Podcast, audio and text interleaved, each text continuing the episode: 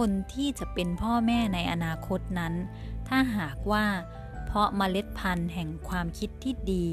แห่งความเชื่อที่สร้างสรรค์เอาไว้ในจิตใจ สร้างความสุขด้วยตัวเองได้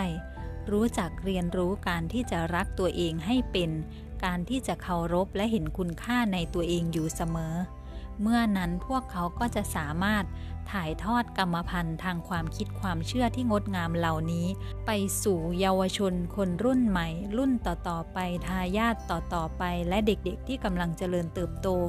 ก็จะมีเมล็ดพันธุ์แห่งความสุขเมล็ดพันธุ์แห่งการรักตนเองและการเห็นคุณค่าของตนเอง ที่พวกเขาได้รับถ่ายทอดมาจากพ่อแม่ผู้ใหญ่ผู้ปกครองของพวกเขา